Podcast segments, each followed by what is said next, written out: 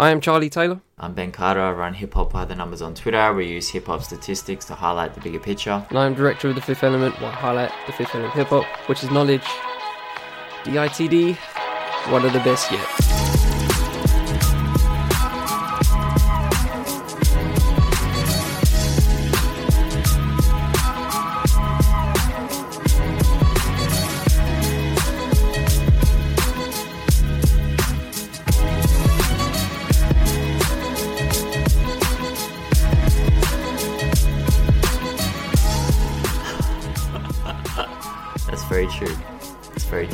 Very true, isn't it? That's very true, isn't it, Ben? Where, who, where's that from, Ben? Where, where, where did I get that from? Uh, Gang Starr. Gangsta, one of the. Uh, fucking Gang Starr, bro. one of the greatest fucking duos of all Gang Starr, time. one of the best fucking.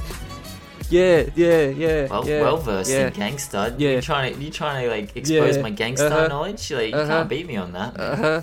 Uh huh. Yeah, sure. All right. So, for those that don't know, I don't want to make this a lighter note topic at the start of the show, but it kind of feels like it. I I just want to I just want to state for the record that um, from last week onwards, uh, well, from last week till Gang Starr was born, uh, until last week, uh, Ben, our our resident uh, statistics man out in the AUS, didn't know what Gang Starr was, and literally text me verbatim. I don't know what Gang Starr is. I just I just had to I just had to take a walk that that particular night um, in the cold of five degrees and wearing just a vest. And yeah so that, that was that was kind of how that's kind of how life was. I just had to I just stood in the rain and contemplated life. Um, so that, that's that's what you that's what you did to me Ben. You hurt my Look, feelings. but man, no, I'm, joking. I'm joking. No, I didn't I didn't have to do that. But I was just I was just mad surprised. I was just like what? What, what do you mean? Who, what do you mean who's Gang Starr? Like what what is this who are you everyone has everyone has blind spots in their knowledge, their hip hop knowledge, and. Gang Starr is definitely my blind spot. And the full context is Charlie was so excited to do a whole episode on Gang Starr. He's like, let's do a retrospective, and I'm sitting there. I pitched him a couple of ideas that I thought were pretty cool, and then I said to Charlie, um, look, this might come across really bad, but I don't even know what Yeah. Gang Starr is. I've heard the name, but I couldn't tell you who was in it. I knew that DJ Premier was involved. I, I had no idea. Yes, dude. And so he just lost his shit at me. He's like, "You're an old man. What is wrong with you?" Like, oh man, six. Didn't you call? What'd you call me? Sixty six. There was a voice message that was quite heated. I might leak that one day. it was rough, man. I was like, especially after last week when we almost got into it at the end in the lighter note. where, I was where, like, oh shit. where, where you gonna leak it though? Where are you gonna leak it? Hip hop numbers, man. Get off, get off Hip hop numbers, man. I got, I got a little bit of a following now. In case you haven't noticed, they be- they might be interested in, to hear this. It was not that heated. Get off me. Oh, it was not that heated. shit, bro. Not that we've heated. had some we've had, we've had some speed humps in the last couple of weeks. It's all good though. It's all, Nah, it's all blessed. We're still here. It's all love. But anyway, heat aside, and uh, sitting outside listening to sad boy music aside, how was how are you been? And how was your week? And what did you listen to this week? Um, I'm okay. I'm okay. It's actually really nice in Sydney right now. It rained last night, and it's actually clear air today, which is great. Uh, I'm going to start off Mm. with the Gangstar album because I did listen to it, and you know the first because I didn't know where you were gonna. I didn't know how you were to start this podcast. I assumed you would start with that, but I wrote. I will admit, prior to this album, I hadn't heard a full Gang Starr project, nor did I know who was in Gang Starr, nor could I name a song. But I listened to this project after doing a little bit of research after Charlie blew me up crazy. And to be honest, man, look, I'm really aghast at just how technically dazzling DJ Premier is. Okay, these verses, you know, rest in peace, Guru. Guru passed in 2010, so all these verses are leftovers. And from what I heard, Premier mm-hmm. built the album around the verses. You know, it, they didn't have an album already recorded, and then they. It, it- it's different to when Phife, rest in peace, Phife passed, where they kind of had mm-hmm. some songs already to go, but this mm-hmm. apparently Premier just created this album around that. I don't know how he did it, man. He created an airtight project around vocals that could not be re-recorded. And remember that Yeah. Primo deals in boom bap. There's not much error, room for error for an MC in boom bap. Like if you lose the flow, it, just sounds like it's very clean production. So you need clean vocals. Unless you're going to be like Westside Gunn, who I'll speak about, where you're just kind of floating all around. But Guru is like right on the beat. Um, and it, honestly, man, the highest praise I can give this album is it sounded like they were in the studio together and they were creating it at, at the same time. And uh, Primo Mm. just is one of the best. He like I don't know how you can debate it at this point. Like I know that he creates a sound that is still anchored in the mid to late '90s, but it just I, I don't understand how he keeps making it sound relevant and sounding like so clean and so good in 2019. But that guy is just top tier. So I really, really enjoyed that project. And J. Cole even spit an above average verse, which I was very excited to hear. When I saw that J. Cole wasn't listed as a producer, I was like, okay, here we go. And he came through, man. He came through. So I bumped that.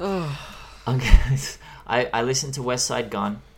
Uh, the Hitler Wears Hermes 7, I think it's called. I didn't know there were six others before that. I don't know that there is. But West Side look, look, we got to start speaking about Griselda in even higher terms because I can't think of anyone putting out better product than them in 2019 so consistently.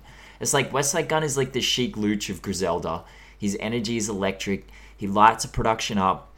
Or I might even compare him a little bit to Memphis Bleek, who always gave like the hyper aggressive pump up to Jay Z's witty pomp, where Benny Benny Benny the Butcher is like the calm, considered member, whereas Westside Gunn just mm. comes in, man. And on this joint, Westside Gunn just feels like an ocean breeze over these hard edge production.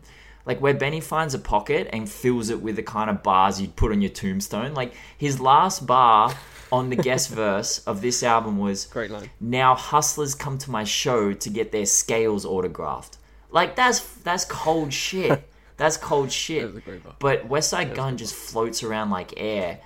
And you know, he occasionally jabs, but he's always moving and like it's incredible to behold. And you know, I was telling Charlie like I was driving to pick my 94-year-old grandma up from church yesterday and as I'm driving in, I'm just going boop boop boop boop boop like just like going crazy. Eh, I, ah, man, I, I, I, I love this project. I, I can't speak more highly of this project. This is a really high quality project. Um, and then I, I, so the first actual first project I listened to this week was Earl Sweatshirt's Feet of Clay, and I wrote this on the train yesterday. Mm-hmm. As I was listening to it, I wrote Earl, Earl Sweatshirt is ASMR for people who've been engulfed by the dark void of human existence.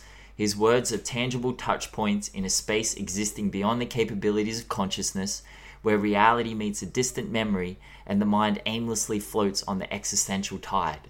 And like, look, I know that's like super lame. That's something Pitchfork would write. But I truly think that, you know, Earl Sweatshirt really resonates with me. The depth of his lyrical content, the pain behind his bars, his monotone delivery, and the just like crazy maelstrom of his beats. Like his beats are just so off kilter and off center.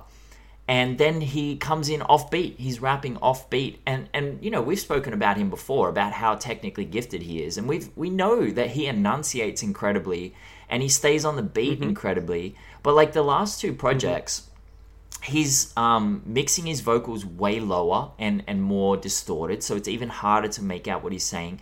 And he's rapping off beat a lot. So I can kind of understand the slow march that his avid fans have kind of been led on since 2010 when they came in during his shock rap days. Like if anyone's listened to Ass Milk with, which is a horrible title of a song by the way, with Tyler the Creator, it's like he was shock rapping with the top tier shock rapper who was Tyler. But now, like, you know, he was kind of like the lightning rod for disavowed teenagers where they would be like, oh my God, you know, he gets my angst. And I totally understand that. Like, I went through periods when I was angsty, like my Limp Bizkit period. And the thing is that I've noticed that hmm. Earl still has huge amount of fans on Twitter. Like, people are really tuned into his music, but they're not fucking with him since some rap songs and on this project. But they're still there. They're still there. And they, they're kind of like disappointed. So I have to give Earl a lot of props for just staying true to his artistic integrity and just following his own artistic whims. And uh, I, you know, we said that we think he's one of the top five rappers this decade when it comes to technique and skill, but I'm putting in top five bravest as well. Like, I'm not going to go say go out and listen to Feet of Clay. I think you have to be in a certain headspace to really enjoy it.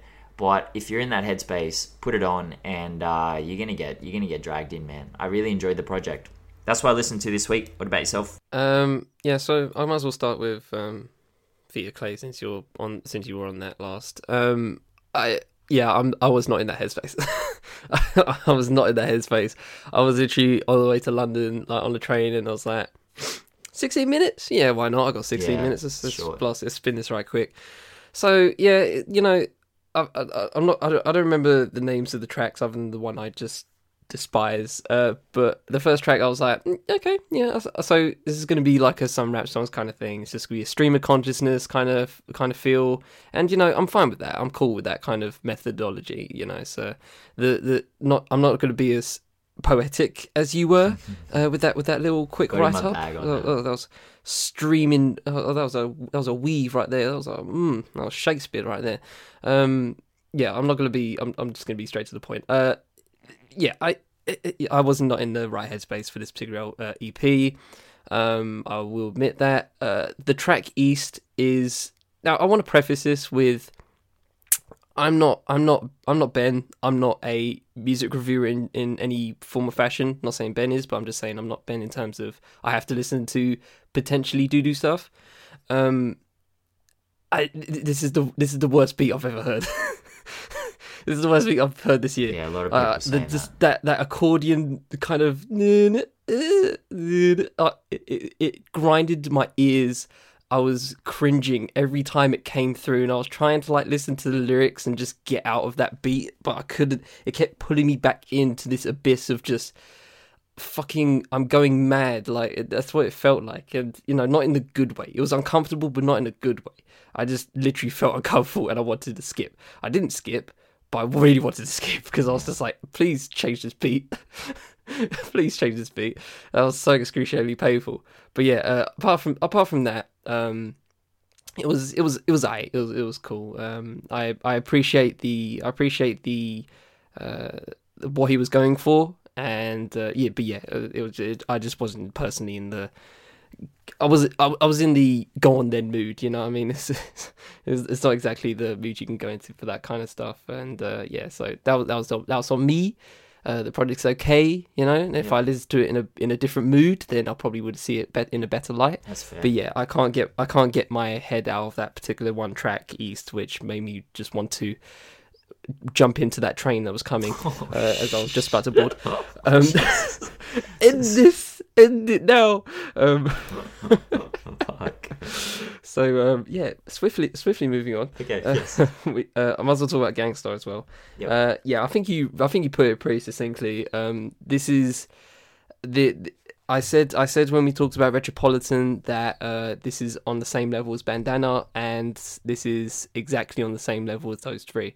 Like the one the the level of one uh, MC one producer albums we have gotten this year has absolutely been has actually been amazing, um, and especially from people that are established all of these people who we've mentioned in those uh, particular uh, duos have been established, and obviously Gang Starr is the most established out of the three. Um, and yeah, this, this does not miss a beat. It, it really doesn't miss a beat. And the features, let's talk about the features right quick. Like Freddie Foxxx, Talib Kweli, Mm. Mate, these free these features were fat. These features were clean. Yeah. J Cole as well. I liked how, I liked how you just had to throw in a little J Cole shot as if Throw the jab in uh, there. I mean, features is the good thing about Cole. What is your beef, man? So we have to get down. To, we have to get down to the bottom do, of this. or do a something, Cole for, episode for, day. for a future for a future episode. I can't. Maybe maybe when the fall off drops, we'll get into that. But yeah, you need to you need to chill. Fucking hell.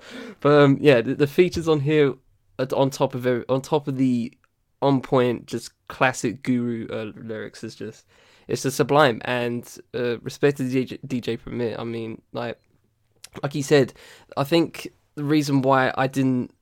I, I, saw I s- we mentioned Tribal Quest. Uh, thank you for your service briefly, and I was just like, and I was thinking about that uh, while after I listened to this, and I was like, it, it, it, it, it, it, there's a there's a there's a certain there's a certain effort you have to put in when someone has passed or someone uh, has passed during the recording time point, and the fact that the Premier did this from scratch with just some with just some you know I don't know probably throwaway uh, guru guru lyrics and creating tracks using those as a foundation. That's hard. That Yeah. that just sounds hard.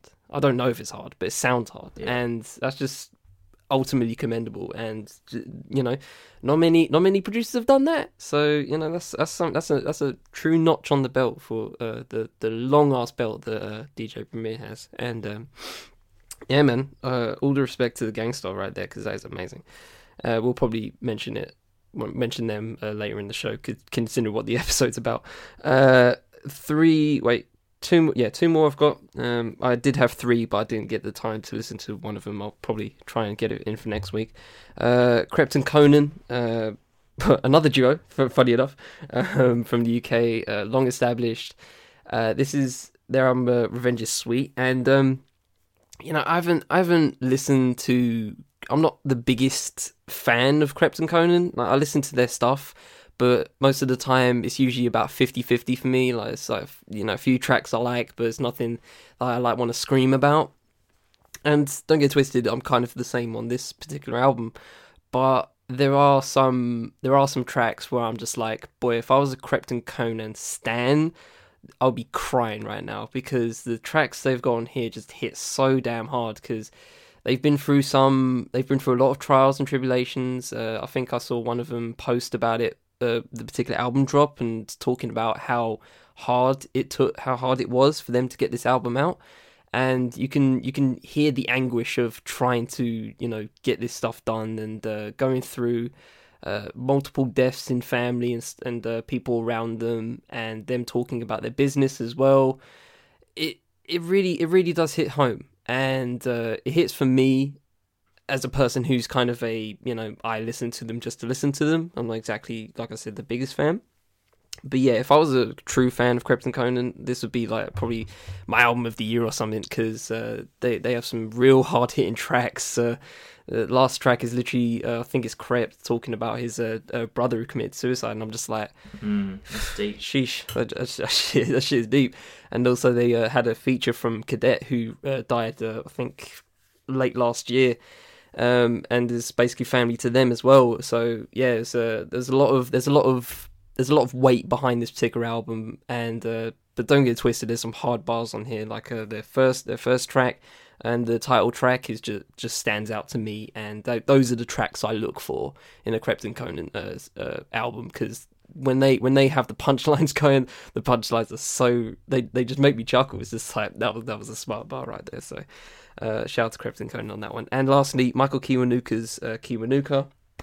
I literally uh, a couple of days ago on the on the album release date, I got the I got the vinyl, which I obviously mentioned here on the show that I copped uh, ages ago. Finally got it, and I listened to it today, and I'm so glad I bought it because uh, you know uh, Guardian uh, labeled it uh, as like their little you know subheading uh, one of the albums of the decade, and while I won't go that far from myself personally, um, I personally prefer uh, Love and Hate, his second album, uh, compared to compared to this. I can see why someone would make this argument because the production on here uh, from Inflo, who did uh, Little Simz Grey Area, and also Danger Mouse, and we all know Danger Mouse by now, um, w- is so sublime. It really is so sublime. Um, I'm not a guitar person at all, but the guitar licks on these on the on these tracks are absolutely oh, oh tough so tough. Like just from acoustics, electric guitar, synths, all of it is just OP, and the background vocals. Fuck, I don't know what it is about a, Ke- a Michael Kiwanuka album, but whenever there's some background vocals, they just hit different. They really do just hit different. So, um, so shout out to Michael Kiwanuka.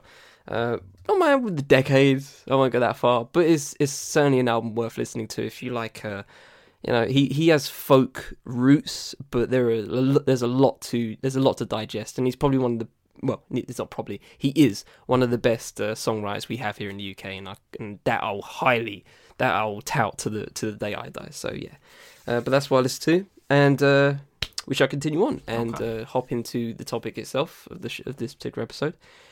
And we're talking about duos. Funny enough, since we mentioned about uh, fucking uh, four of them already, uh, we just wanted to talk about duos as a concept. Uh, nothing, nothing too. We're not. We're not going to keep it too uh, tight knit for this one. We just wanted to shout out to the concept of duos because I find it really interesting. um, the the the how duos work because obviously with comparing to you know a solo act and a group, I find groups, you know, just innate, just just naturally, you know, they're they they they have the I think least chance to succeed if that makes any sense. Because even, even if with a group like uh, even with a group like Wu Tang, right? There's always no, we're not listening to you gods. Let's be real. you know what I mean? There's, there's there's some there's some the more the more people you have in your group, the more chance people have to shine, and the more oh, and on the flip side, the more chance people have to not shine. Um, we can hype up GZA and Raekwon, Method Man, and Inspectah Deck all day, but then there's obviously people like uh, U-God and Cappadonna where people don't really mention them um, most of the time. But we obviously account for them as members of Wu Tang. But when it comes to duos, obviously that becomes uh, that possibility of one going up and one, you know, having uh, having tiers mm. of one above and one below is lesser because it's just less people. That's just basic math for you. Yeah, you're getting maths from a guy, from a guy who just uh, hey. who had a D in GCSE maths. Congratulations, guys! I hope you feel smarter from from the knowledge I just dropped on you. Hey. uh, you coming for the stats? I've got these stats right here, boy. Um, so yeah, uh, duos I just find really fascinating because uh, most of the time I feel like, um, and we've and we've kind of given a couple of duos that have you know definitely succeeded in past years and in uh, uh, and more recently, and yeah, that's kind of, that's kind of where I'm at. I just find I just found them I just find the concept of duos really fascinating and uh, uh, and I think they're a bit I think I think there's more to there's always more to digest when there when there's a duo. Like it's not just it's not just a solo artist where you know in most cases it's easier to indulge, but with duos there's more there because there's two there's two life experiences and uh, that can that can give you a whole that can give you a whole new look on things, especially if they have had very different life experiences. I think the reason why Outkast, I'll just throw an example right at the, right at the bat to begin with. Um, the reason why Outkast was so great uh, is because Andre and Big Boi, in their true nature just and musical ability, they're just mad different. They really are. Uh, what uh, we we talked about Speakerboxxx Love Below uh, a couple of I think a week or a week or two ago, and the reason why that album slaps for me is because it's so that they're both so different. Speakerboxxx is hood, you know, just a you know more traditional dirty south uh, uh, rap, and then Love Below is more R and B tinge, you know, and uh, just in true Andre 3000 fashion, mm. and that you, you can't get that with you can't get that with most with, with even most duos. That's kind of why I, I, I, in my mind, I think that's why Outkast shines in the what's the best duo conversation. And that's not that's not what we're doing here. I'm just giving an example, but that's kind of why people think of Outkast first because they're so. Um, as as a duo, they're so diverse. But um, I don't know if you want to continue with Outkast or just shout with another another duo. But yeah, I just found that kind of fascinating. The interesting thing I found when I was, well, I did some research with regards to Watch the Throne because, you know, I wanted mm. to do like find something out that no one had ever found out before for its anniversary. And what I discovered was that it is the second most successful duo album of all time with regards to certification. Oh, really? So it's 12 million sold. So I went down and had a look at all of the major duo albums over the years to kind of like get an idea of I guess the commercial success of them, and because I had this feeling a few years ago where we were getting these uh, kind of one-off duo albums like "What a Time to Be Alive," "Watch the Throne," mm. um, and I actually pitched it to Genius. I was like, "Let's do something on this because this seems to be a new trend that's emerging." And duos were, in my view, quite big in the 80s, but then they kind of fell away a little bit and there wasn't a huge amount of them. Like early 90s, yes, and then we got, you know, we got um uh we got Mobb Deep and we got Outkast, of mm-hmm. course.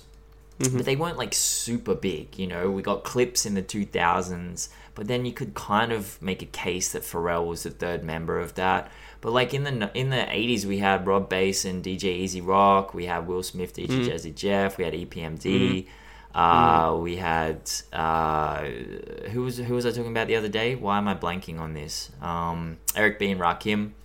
Uh, Oh, yeah. s- Yep, yeah. yep. So I was looking at it, and and look, man, they they haven't been that commercially successful over the years, which is really surprising to me.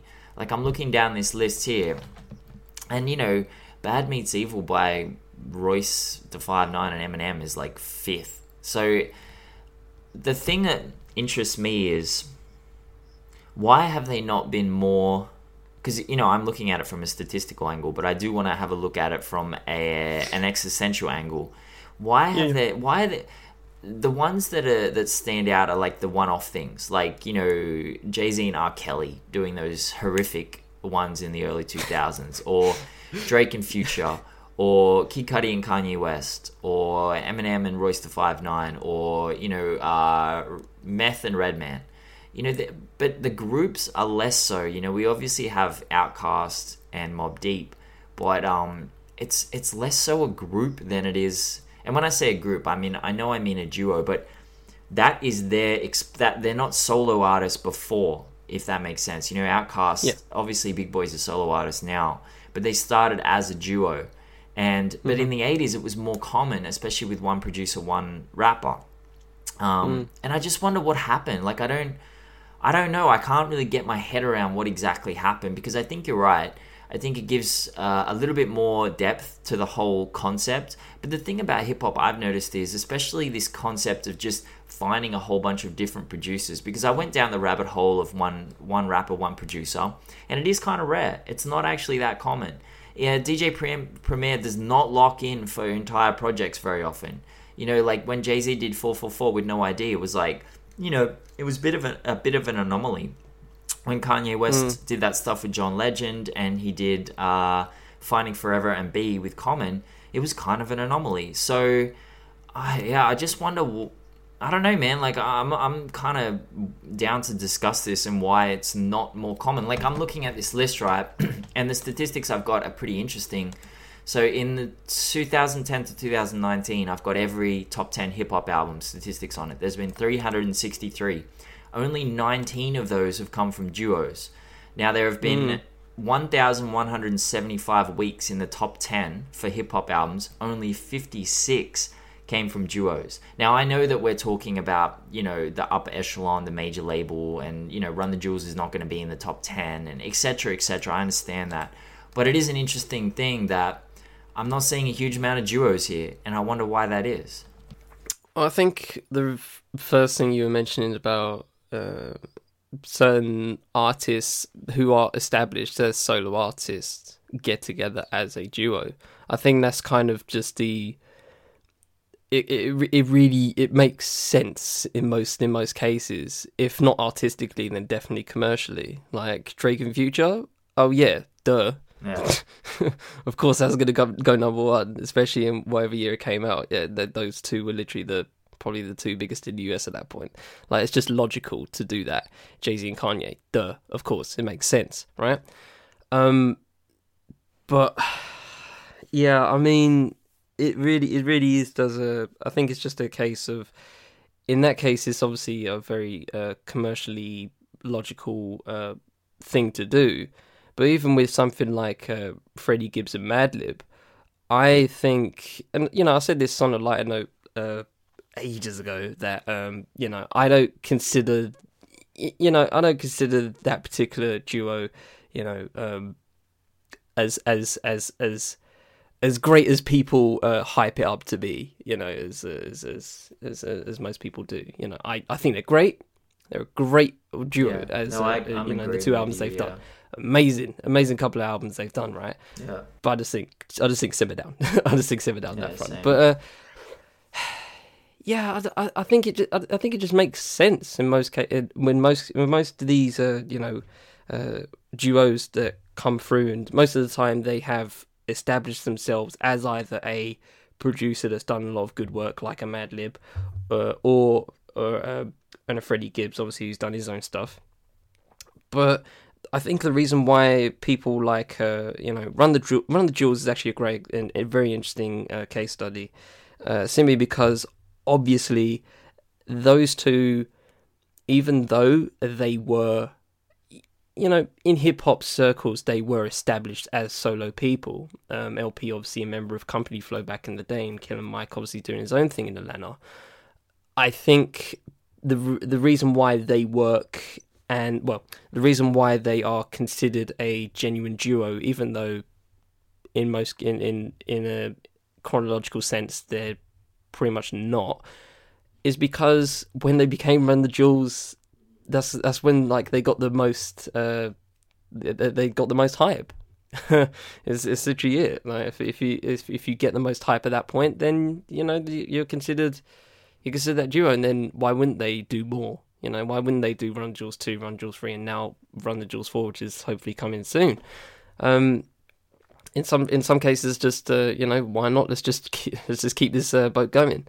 Um, but I think it's interesting from another example I can give is like um, I don't know, maybe uh, Mos Def and Talib Kweli, where you know the album they did is oh, so great.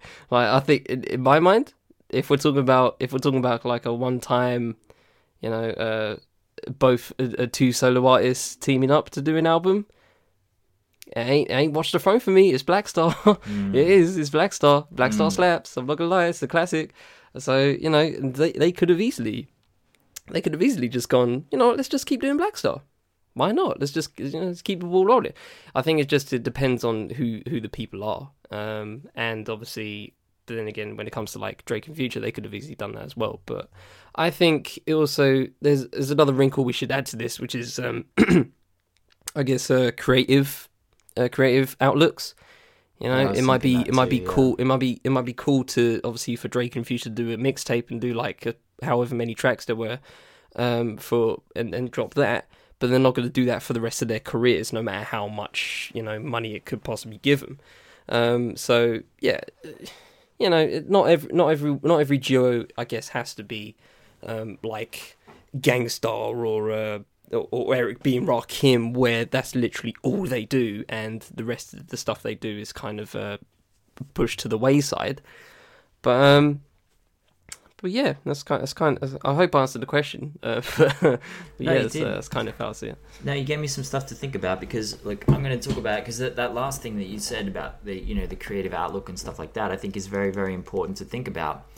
Yeah. Uh, what I've noticed, you know, even just looking at, superficially at music over the years, is there's not a lot of uh, solid creative relationships that last for a long time. You know, so. Yeah for example, OutKast is a great example of one that did. Run the Jewels is a great case study because it's an anomaly. It's like they were they were solo artists first. They came together and they found they yeah. found a a pocket and they stayed in it, you know, and, and they create yeah. incredible music within that pocket. But it is rare, you know. I, I keep going back to the Jay Z and R. Kelly thing because I know so much about it, um, and it was just never ever going to work. Like there's so many stories from that man when they were on tour together and R. Kelly would just be like ultra diva. He wouldn't even turn up to shows sometimes. You know, Jay Z at, at, one point had to cancel R. Kelly's part of the tour and then continue the tour onwards without R. Kelly, and R. Kelly sued him.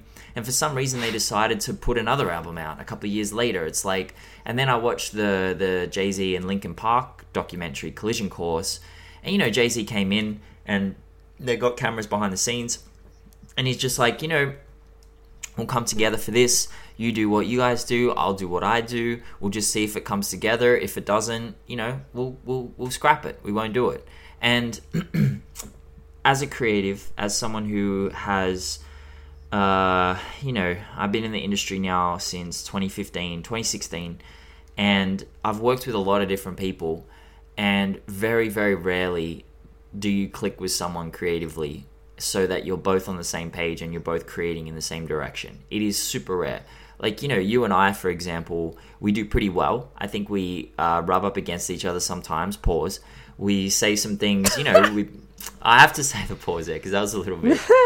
But but you know sometimes we sometimes we fuck up. Sometimes we have disagreements, but you know we get around it. But with some other people I've worked with that I really respect and love, um, I can't work with them at all. I just can't work with them. And I think when you're a creative, especially in a creative, and I'm not in the, the highest echelon, obviously, of creativity, I'm nowhere near that. But I think when you're you know, maybe someone like Kanye West or someone like Jay Z, etc., etc., where you have a very clear idea of what you want to put out. It is very hard to make concessions, especially to someone else who has a very clear idea of what they want to put out. And so that's why I think we see more rapper producer collaborations than rapper rapper collaborations. And when we do see the two rappers come together, it's more so we caught a vibe, we went in the studio, we knocked it Mm. out, and that's kind of it. Like, you know, Chance the Rapper with Jeremih on that Christmas album, or Chance when he did that uh, Little B freestyle joint. You know, it was like, you know, like, look, the vibe they caught probably wasn't my vibe necessarily. But they went in there, they knocked it out, but they're not going to do it again. 21 Savage actually came out and talked about Without Warning too, because he dropped it on, I think, Halloween last year with Offset and Metro. And he said, look, not everything needs a follow up. Like, it's it's not going to happen. Yeah.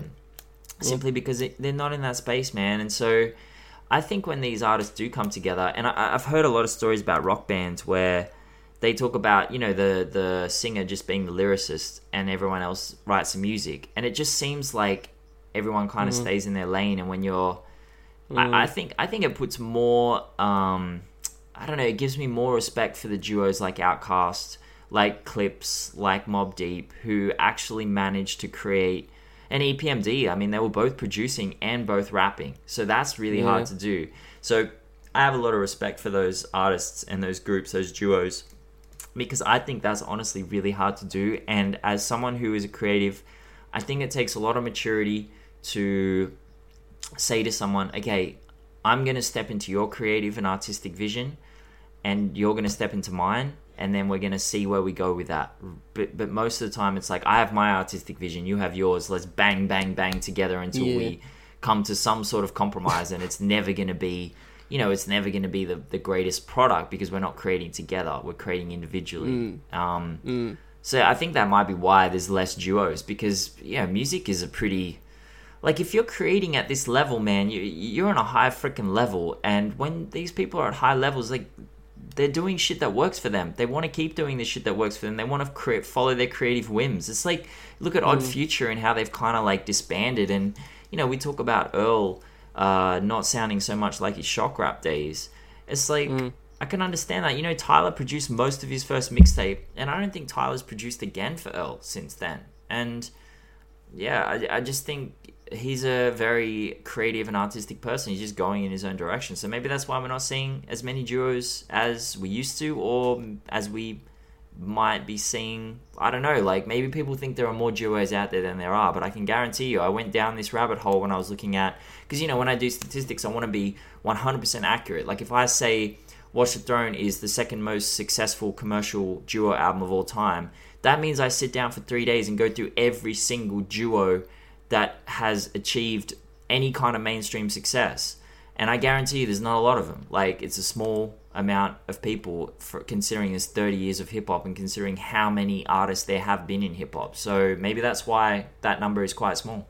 Yeah, I think I really, I really like the point you made on the uh, rapper, rapper, rapper producer instead, because I was thinking about. Uh, I think most of the time when I think about duos, I usually think of uh, one rapper, one producer kind of uh, kind of works. Um, like literally, one I listened to this year that's been very underrated is uh, Choosey and Exile, uh, Black Beans, and that that album is just so great because I can I can really imagine just like Choosey going to exile and just going like I I'm making this album. I really want to base it on my uh, Afro Latino roots. And Exile's like, say no more. And it just comes through with these amazing hip hop slash Latin kind of samples and it slaps. It's so good.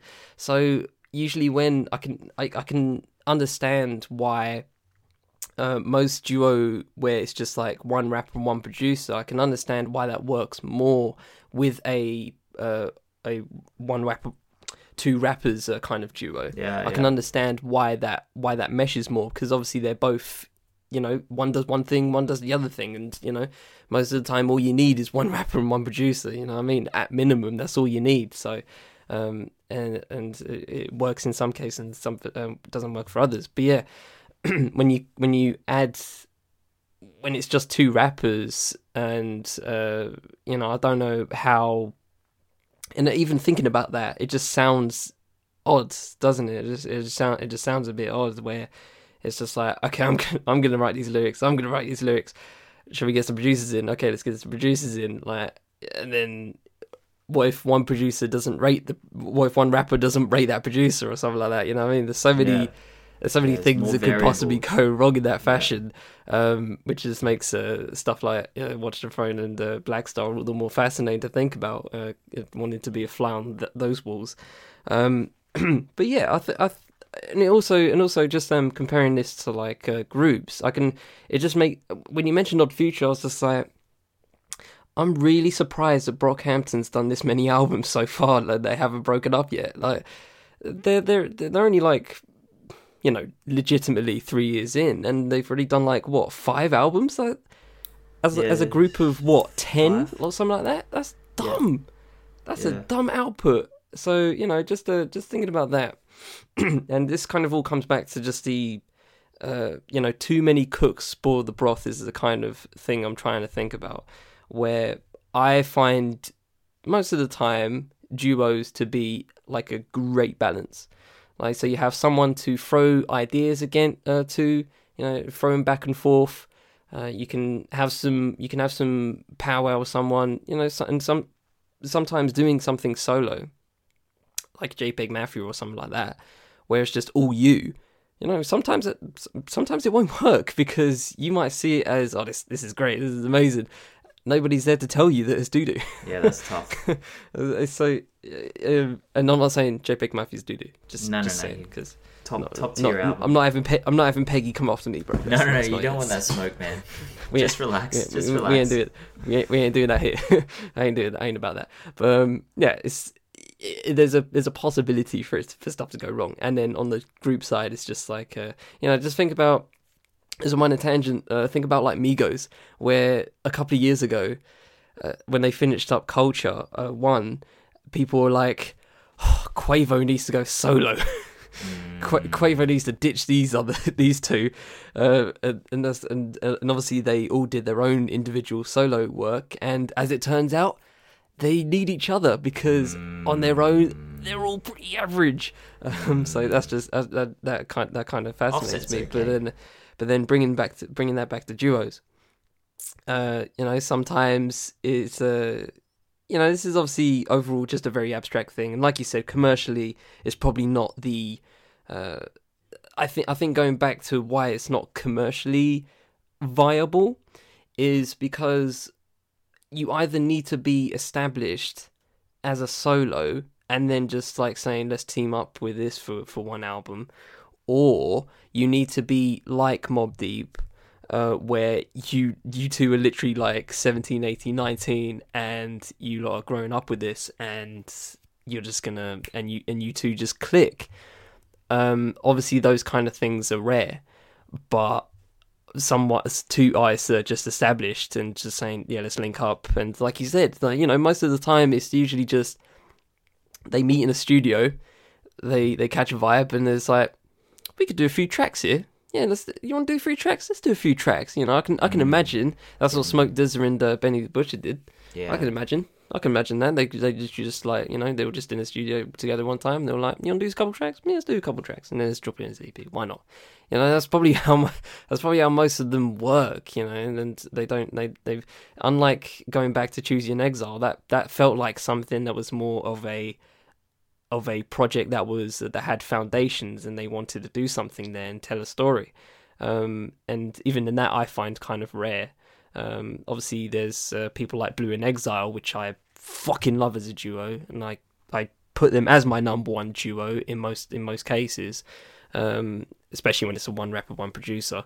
Um, it- it's sometimes that, that that kind of stuff is a rarity where there's where you have we have people actually planning stuff. Most of the time like you said it's usually just people catching a vibe so. The yeah, the thing I was thinking of while you were talking was because I'm looking at this list I've got in front of me, and what I've noticed is that when it's that one producer, one rapper, you know, back in the '80s, for example, it's like the rapper usually went on to further success, where the producer kind of fell off. You know, Eric B and Rakim. You know, I was texting you and saying, "Look, why are we not speaking more about Eric B? Like he was incredible." And we say that Because the Rakim dude don't talk. Wait, what did you say? Sorry. Because the dude doesn't talk. That's true. That's true. That's true. But see, Rakim is like you know people say top five, and then we look Yeah. at you know Will Smith, DJ Jazzy Jeff. Um, so the thing that interests me as I look down this list is that a lot of these artists are on similar tiers in our mind. You know, Jay Z, Kanye West, Drake and Future. Yeah. Big Boi, Andre 3000. Like, you know, there was this huge thing about people saying that Big Boi was on par with Andre in terms of rap ability. And look, you know, Andre's in my mean- top five, and Big Boi's mm, my top 20 maybe. I love Big Boi to death, but I'm not Okay. putting him next to Three Stacks. But Big Boi is no slouch on the mic at all. Like, you know, you, No. his whole career he's had to rap against or rap next to and i'm not saying they were ever competing but he had to rap next to the one of the greatest rappers that's ever been birthed so of course he's going to get a little bit of a less shine but i think he's on par eminem and royce you know they started bad meets evil before eminem blew Mm, up and i'm saying that they're you know look the only time Eminem sounds any good post relapse is when he's on a song with Royce. I don't know why, you know, he gets on these songs with Joyner, that horrid, horrid What If I Was Gay? I haven't even freaking heard it. I've heard so many people talking. Bro, I've heard so many people talking about it. It's like Eminem is sitting down at home and thinking, what is the most disrespectful shit I can do next because I've already done all this wild shit. Like, Joyner Lucas can spit heavy, and then that's the space they're creating in together? Are you kidding me? Like, stop Yeah. it. Stop getting on a song together. You sound horrific. But Like when he gets YouTube on. meme rap in it. Oh my gosh. But Sounds like gets... something Logan Paul would do. Like, It sounds like I look. I never got down those those YouTube meme rapper. Uh, well, neither, neither did I. Trust me. But I honestly you think can, Eminem. you can guess what they do. Well, Eminem's Eminem birthed these people. Like he's the one who began all this shit. Like, come on, man. but see, yeah. when when uh, Royce and M got on the same track, like they were on that uh, what was that track um, off Camo? No, Revival, uh, and he, and Royce was on the remix. Uh, and there was another song off Royce's album, Caterpillar, I think, or one of yeah, those songs. Caterpillar. Yeah, that was Dude, fun. Eminem actually came with bars on that, and I was like, okay, Mm. I can I can see this because Eminem's in the room with a top, absolute top tier lyricist, and he brings his A game. Mm. Um, you know, there are other ones down here like Mobb Deep. Like you wouldn't say uh, either of those artists outshone the other. You know, Pusha T No. and No Malice, of course, in Clipse like No Malice kind of took a step back, but if you listen to those Clipse albums, they were on par lyrically. Um, Yeah. Meth and Redman, uh, Raekwon and Ghostface, like 8 Ball and MJG, uh, Cudi and Kanye West, obviously Mos Def and Talib Kweli. These are artists who are, you know, in the same space uh, with regards to what tier they're in. And I think that's why they're so successful uh, as a duo because, you know, but but again that that's I still say that's really rare and I really respect it when it actually happens because if they're at the top of their game and they're you know especially some of these artists have you know um what's the right word established careers Yeah. for them to come together like especially Kanye and Cudi I know that they have an existing relationship and we spoke about this during the Wyoming sessions pod but for them to like get back into that space and create something like that especially during Kanye's kind of you know, I was posting up some numbers about you know his first week sales, and people were just saying, look, he's he's fallen off the last two albums. Lyrically, I definitely agree. I think his production is still top tier, but for him and Cudi to come together and create a project that's probably eight plus out of ten during this period in Kanye's career, that's super rare, and and that speaks volumes of. I don't know what happened in the creative process behind closed doors, but it, it speaks volumes for both those artists that they were able to come together and do that. Um, so yeah, man, like duos is just uh, I don't know, it's an interesting case study. It's it's kind of like it's it's a side note, but we get how excited do we get when there's one rapper, one producer? I don't know why we get so excited about it. It's just like I don't know. I don't know because I was looking through when I was doing the research. I was looking at every number one album that had come out because I was trying to find how many number one albums came from one rapper, one producer. The amount of producers on some of these number one albums, you know, it's 10, 15, 20 different producers. And then when you get one, it's like everyone goes crazy. Like when Kanye's producing the entire uh, Wyoming sessions, But even then, it's super rare because he had like 12 other producers on every single track with him. So when you get Jay Z and No ID, you're like, wow, this is this is really rare, and we we just go ballistic for it. And uh, did Pete? I think Pete Rock produced the entire Benny and Smoke DZA uh, project as well. Uh, I don't know, man. It just it just has like a what's the right way to say it? Just has like this magic dust sprinkled on it, and you're like, oh man, I'm gonna lock in for a, a really immersive listening experience. And I just wonder why it hasn't been done more often. Maybe it is because they're just different with creatives, and it's harder to get in that space. I think it's done not a lot, but I think it's done on a regular basis. Um, you know, th- there's, there's there's always plenty. I, th- I think every you know few years, or a couple of years or so, there's just like a great. Um, there's usually like a great one rapper, one producer album that just uh, really catches my eye. Um, I think obviously I've mentioned a couple that have come through this year, and like last year for me it was a, a Khrysis in Elzhi. Like those, those, two just um, I didn't really see that coming, and uh, it was just a really on point project, and I really enjoyed that kind of stuff. And I think the Magic Dust you're talking about is just literally, uh, you know, one rapper's style and one producer's style just slamming together. And if you like that rapper's style, and if you like that producer's style, then you know you just you just know you're going to get something great it's kind of just obviously there's that established notion that we've that we've talked about during the episode uh, when they're established in their own field uh, it really it, it just it just hits different when it's a producer and uh, and one rapper and even and even if uh, even if you don't really think like they they mesh or whatever most of the time they can they they they I think they surprise you and in that and uh, uh, in that case, it's usually just um, they they have the ability to um, give each other breathing room on their particular styles. So, like if someone some if someone like uh, I, I want to name like a just like I want to name like a duo like a one rapper one producer album that I just really would want in my life right now. Oh, there was one with Madlib and someone else that I saw on Twitter and it sounded so fucking fire to me and I can't remember for the life of it. That's so disappointed. But oh, yeah. bro, imagine an Earl Sweatshirt and Madlib record, Oh shit, bro, bro. Like imagine Oh, that, imagine man, that, that'd bro. That would blow the fucking world up. Oh shit, the internet would that be absolutely down. nutty. But yeah, um, just see, see, even uh, even us, just just laughing at that at that possibility, just just thinking about how that would work, and especially in the pocket that Earl's in right now, where he's just doing these stream of consciousness things, where like he has, there's just no, he's he's not even going on beat, he's just saying what he's saying, and it just goes in, regardless of what the beat is, mate. Oh god, that'd be so fucking fire with Oh. Madlib. Even Alchemist actually. just- Just obviously yeah, Alchemist it'd was, did a track on uh, his his LP uh, EP, but um, yeah, shout out Alchemist. even that would work. Even that would work for me. I'm fine with that. But uh, yeah, it just I think that's kind of the case when it comes to. Uh, I think why one producer, one rapper uh, albums or projects or duos in in the career sense just goes so well is Yeah, that's a good because they just have those styles and they and they cater to each other and sometimes have to uh, switch it up in some cases. And uh, most of the time in my mind I think I think most of the time it works. But I want to give you a quick um, on the spot question okay, hit me. top 5 duos go Hmm. Are we talking like group duos? Are we just talking what come together for one album? Doesn't matter. No, no, no specific.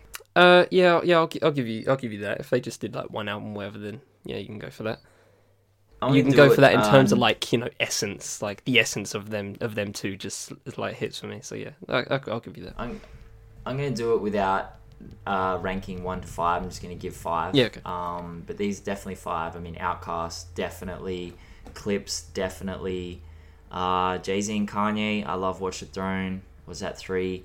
Um, hmm. Uh, I guess Rae and Ghostface because it was just so Okay. incredible mm. and I want to say Eminem and Royce, but I don't want to say it because I hate Eminem. Now. um, Get past it, Ben. Get past the hate. Did I say Eric B and Rakim? I didn't say them yet, did yeah, I? yeah, you can say them.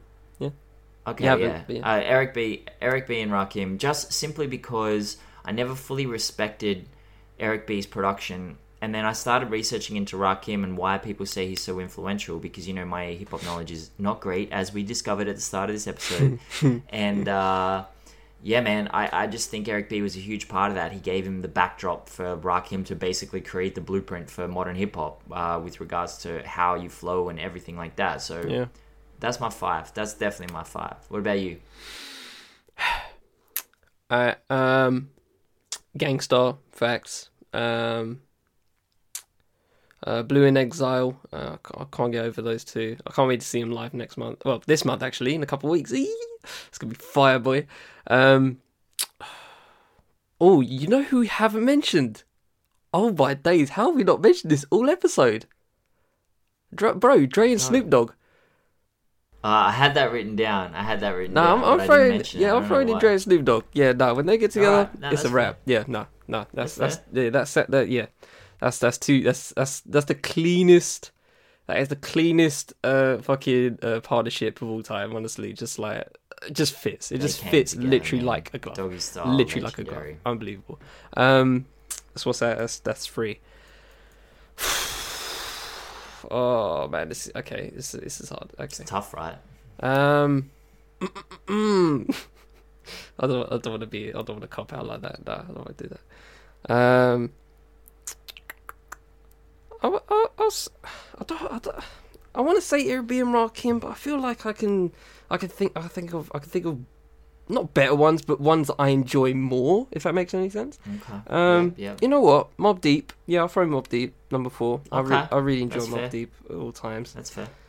Um, alright, so uh, we got thrown Outkast, Rakim, EPMD. Oh, we haven't mentioned UGK either. Um, Yeah, man. oh, oh, you know what? You know what? You know I have to mention. Yeah, I'm, li- I'm I'm just looking up a list of like particular duos. Yeah, you know I have to mention. Okay, I'm just gonna I'm just gonna say it. Um, where they at? Where they at? Pete Rock and CL Smooth. Yeah, yeah, that's that's the Yeah. I got them written in Yeah, front of me. that's Yeah. it. P Rock is just uh, he's he's top five, and Yeah. CL Smooth literally is that smooth. He just like the the the their first two albums are just absolutely one of like the best. I don't know if it, I don't know if a, a back to back like album stretch is just. I know there's probably there's a lot that people can name. Um, obviously, most people name like three or four or five album stretches for that for that kind of case. But yeah, the back to back, those those two those two albums were just absolutely sublime. But yeah, um, that, that was that was fun. I, I, I enjoyed doing top fives. I don't know why we don't do them more often, but We need to. We were fun. gonna do. We were gonna do something like it because I pitched this Mount Rushmore thing where we were gonna do like our top four, but we never ended up doing it. But I really feel like we should because it is kind of fun, right? yeah, what for a whole episode or just No, no, no. Just I. Th- I feel like in every episode we just throw a. You know, what's our Mount Rushmore of of whatever we're talking about? Like what were we talking about last week? Mixtapes and album. Uh, yeah, the difference between mixtapes. And maybe we just throw in Ah. our top four. Oh, you want to make it like a segment? You want to make this show Yeah, longer I'll- than an hour and twenty minutes on on, on, on average? Dude, we're gonna we're gonna end up at like two hours because we just talk shit the whole time. We just talk hip hop, man. Like, what, how can you stop talking about it? But okay. yeah, maybe we just throw it in at the end and we just be like, okay, what's our top? What's our Mount Rushmore of whatever this episode is? I reckon that'd be cool. Okay. Well, ladies and gentlemen, you just you just we just did a quality control meeting live. So there you go. We created you might- you we might some more created lists. together in a duo. We we we- we're on the same page, man. This is live. You're hearing live creation right now. Yeah, it's man. beautiful. Yeah, man. That's that's what's up. Yeah. Okay. Right. Well, we'll, Alright. we'll see. We'll No, see what's up. We'll try and do that more often. Give, not even Alright. giving the people what they want, but I think it's just uh, yeah. I, I, I enjoy doing this. You enjoy doing this, so why not? Let's fucking do it. All right. Cool. Alright, um, shall we get to a lighter note? I don't know if you have one. Well, you go first because uh, I want to hear yours. Okay. Alright. Sims, right? Lil Sims, you're gonna go crazy. Hit me up. Hit us. Hit us all up. Okay, so I'm gonna try and keep this as PG as possible. Um, I don't, you know, uh, I'm not, I'm not, you know, I'm not, I'm not trying to, I'm not, I'm not saying we're a PG podcast because obviously we swear constantly anyway, so it doesn't really matter. But I just, I just want to do it for the for the fun of it. Um, Okay.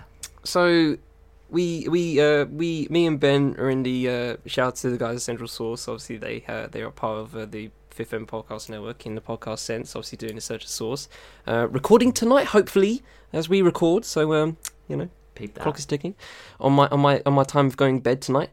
Um, so uh, we we're both on the particular Slack chat, and um, so so uh, shout out to our boy Brandon. Uh, he uh, he uh, uh, screenshotted a tweet from Mister from one Mister Donald Trump Jr.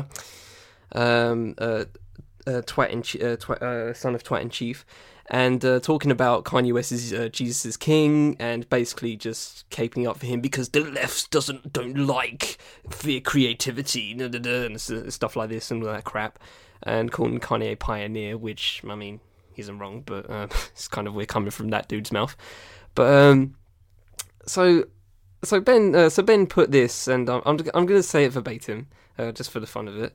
So he goes, people legit out and saying out here, if anyone with Trump in their last name co-signs everything you do, anything you do, schedule emergency all cap self-reflection. So I go, what if Tiana co-signs my dot dot dot game dot dot dot question mark? Now, for those, so Ben, I want you to do me I'm a favor, and while I'm talking, um, could you? I suggest you go incognito if you are on Google Chrome, and type up Tiana Trump for me. Um, if you do that, please, It's because People, the listeners can hear because- because in real time. because uh, Ben uh, responds Oh, not knowing I the see joke, what we're doing uh, going run for the I hills, bro. To be honest. I don't know much about his family. Are they I all? we're they all as batshit insane as him? and I go, nobody see where spoiled this glorious moment in CS Slack history. I'll tell you about it on the podcast next week. So Ben, do you want to tell? I Do you want to tell the people who Tiana Trump is? She uh, she engages in adult activity. She engages in adult activity on film for money. That's what she does for a living. It appears she has a podcast. Apparently, Does she I'm not sure what that's about. Does she I'm not sure what that's about. Oh wow! I'm not going on to. I'm not going on to her. Oh, she has an IG. I hope it's okay. It's it's it's it's not PG rated, but it is. I guess you could consider it. Uh, Well, well, well, um, well, yeah. Okay. So Instagram. she's not Instagram- related to- Instagram. she- shuts down everything pornographic. Let's be. That's, that's She's not related to Donald Trump. Is this correct? Yeah, no, it's, that's nothing to do with Donald Trump. Okay. but I was just making a joke. But it's the fact that you just went straight over your head was glorious, and I just Oh, wanted to put this on wax because of how of how great of how great it was to me. I don't know. I mean, if it might- I don't know if might- it's funny to anybody else, but I just found it bad funny in the moment. It might be possible that I just don't watch that much porn, Charlie. I don't know what uh, what's going on in your browser history, but um, you know, I'm, I'm out. I'm out here in the real world. What, what Bruv, are you doing gonna over there with me. the You're gonna bro? shame me. Get on with it. What's your lighter note? Don't shame me. It's no point. no point. I apologize. Do you know what's funny? I Do you know what's funny about all this, right? Actually, uh, just a little, just a, just a one tidbit about that.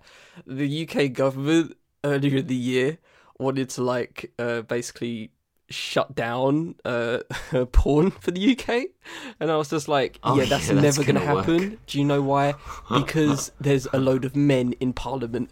There's no way Yeah, that's no. gonna happen. So, and funny enough, a couple porn, weeks man. ago, they just went, they just went, oh yeah, we're gonna, yeah, we're not doing that anymore. Just all of a sudden, so Yeah, no, I no, just no, found no, that kind no, of funny. But yes, continue on. Oh man. All right, so I, I admit I had no idea who Tiana Trump is. Now I do. Glorious. So thank you for that. Glorious. I appreciate that. You learn something new Um, every day. oh, and on that note, very succinctly, we shall end it there. Ladies and gentlemen, this has been Digging in Digits. Hope you've enjoyed this episode. I have been Charlie Taylor of The Fifth Element. I've been Ben Carter of Hip Hop Numbers. You're taking it to some weird places on this episode, man. There's a lot of pauses that I should have been saying, but I didn't. But it's interesting what you've got on your mind this week, Charlie. Bro, stop trying to shame me, bro. Just stop. Just stop. I'm not ain't shading you. I'm not shading. I apologize. I'm trying to be nice to you. I apologize. Maybe I've got a little bit of latent resentment after you blew me up after the gang stuff. First thing on this podcast. Hey, guess what Ben told me? Fucking Jesus. Tough school out here, man.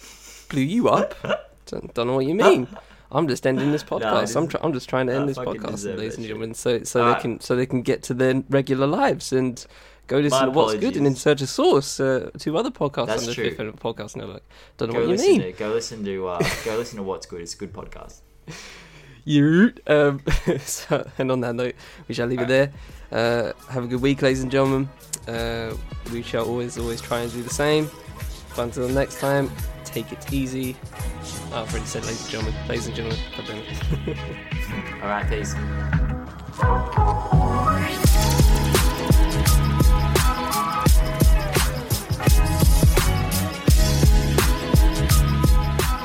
Digging in the Digits is produced by me and Ben Carter. The show is edited by me. Music for the show, Peaks and Video Games by Bonus Points. Thanks to Chill Hop Records for the ability to use. Socials for the Fifth Element, Hip Hop by Numbers, Bonus Points, and Chill Hop Records will be in the description wherever you're listening. This has been the Fifth Element Podcast Network and Hip Hop by Numbers collaboration. Thanks for spending time with us, and we shall see you next time on Digging in the Digits.